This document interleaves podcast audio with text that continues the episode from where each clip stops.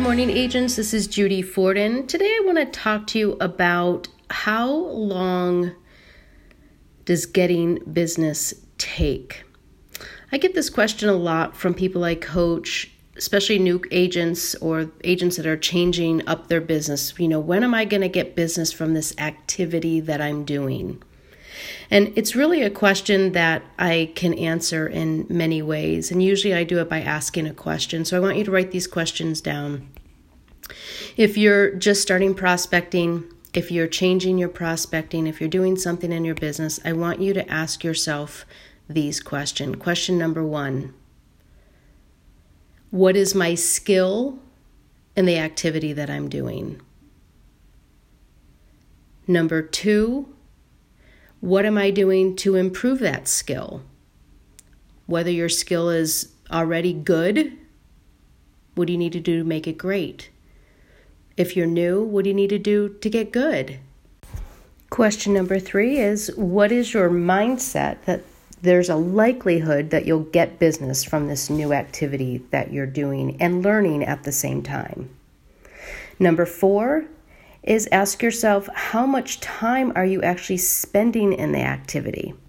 So you might, you know, I've heard people say they're you know they're prospecting and they're doing it for an hour two hours. And when i have them do what i call a time and motion study we found out in that one to two hours there's other things that are happening and they might only have 30 minutes of calling versus the hour or two hours. So really watch what you're doing with your time. Um, with any activity, but especially when it's new.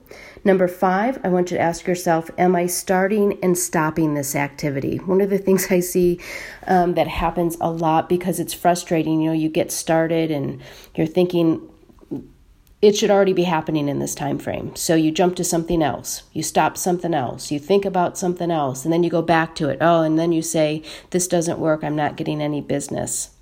So I really want you to look at these questions. I want you to question yourself Are you putting in the time? Are you putting in the time to build your skills? Are you putting in the time for your mindset to be strong about the activity? Are you putting in the time that allows you to get this activity and do it really well? I have so many people that want to do all lead sources right away and they never learn one well. So, really pick one, pick one you want to work on. M- make a commitment that you're going to work on the skills. You're going to spend time doing it. You can add it to what you're already doing. Just make a commitment of how much time. Talk to your manager, talk to your broker, talk to your coach, Talk to all of us that are available in leadership. We will help you on how to be sure that the time you're putting in allows you to get the the deals and the outcome that you want because what I can tell you is it always takes longer than we think it should. So, I'm going to repeat that. So, the first question I had in the beginning is How long does getting business take when you start a new activity? And the answer to that is it always takes longer.